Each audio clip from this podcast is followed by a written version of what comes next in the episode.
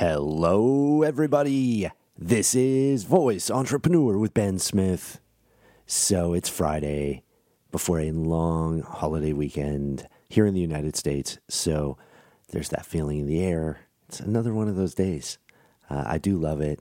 It is marking the end of summer and pretty excited. I'm, I'm excited for fall, and I feel like just incredible things are on the way for Voice Entrepreneur. And hopefully, you've been enjoying everything we've been doing. So, over the last week, week or two, we've been talking a lot about getting serious about finding audience and talking to the audience and what do we say? Where are they? How do we acquire them? And over the next week or two, we're going to talk a whole lot about communication. What do we actually say? What are the mechanics of getting a new customer or getting new audience? But for now, I wanted to give you a little tip before the weekend. And I think that this tip actually applies not just to getting customers, but it also applies to life. It applies to family and relationships. And it's going to be a, a little bit of a funny tip. But the tip is vulnerability wins deals and customers. Now, I mean this, and it sounds goofy, but it's true. Vulnerability wins deals and customers. So, how do I use this? Well, when I start talking to that audience that we've found, and, and again, we've talked about that all week long. Where do we go find them? How do we get them? Well, now that we have them, we have to talk to them, and vulnerability wins. That means that you are not some super uber confident, crazy salesperson on the internet. That doesn't seem to work. Maybe it works every once in a while, but in my experience, it doesn't work. Vulnerability works. And what vulnerability means is that you are a human being and that you are talking to another human being on the internet. You're not some amazing, impenetrable salesperson that has all of the answers. Instead, you're someone that is a human being, which means you tend to make mistakes. You don't have all of the answers.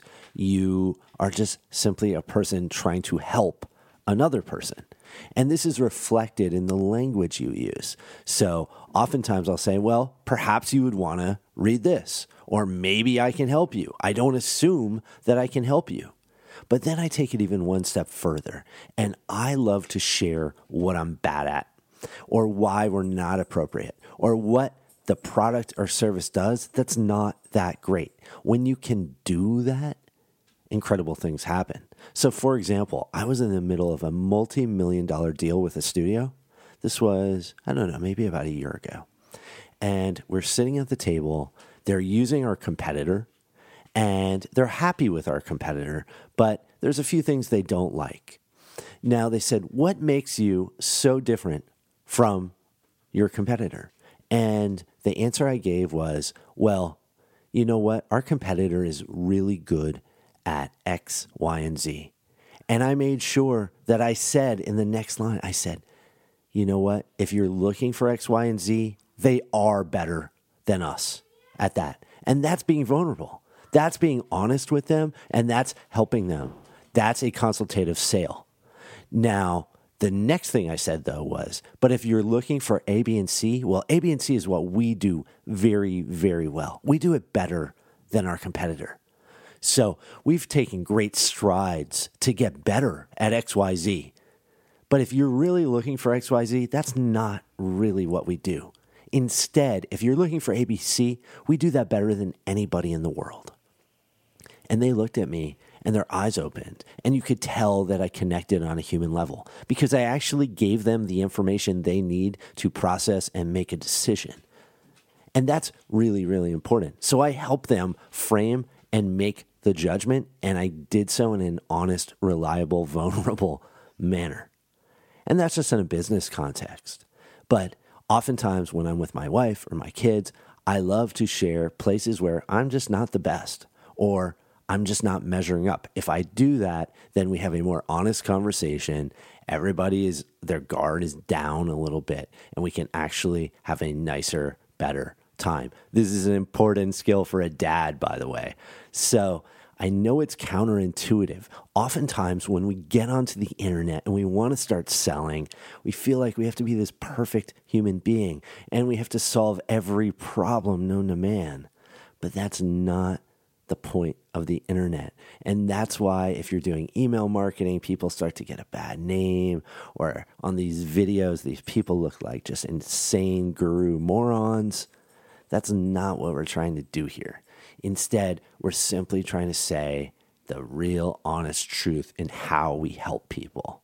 So, for instance, with me right now, if I was to get online, which I am, but through Voice Entrepreneur, let's say we're doing a video, I would love to talk about how I'm really good at understanding people and understanding audience and understanding a conversation and sales.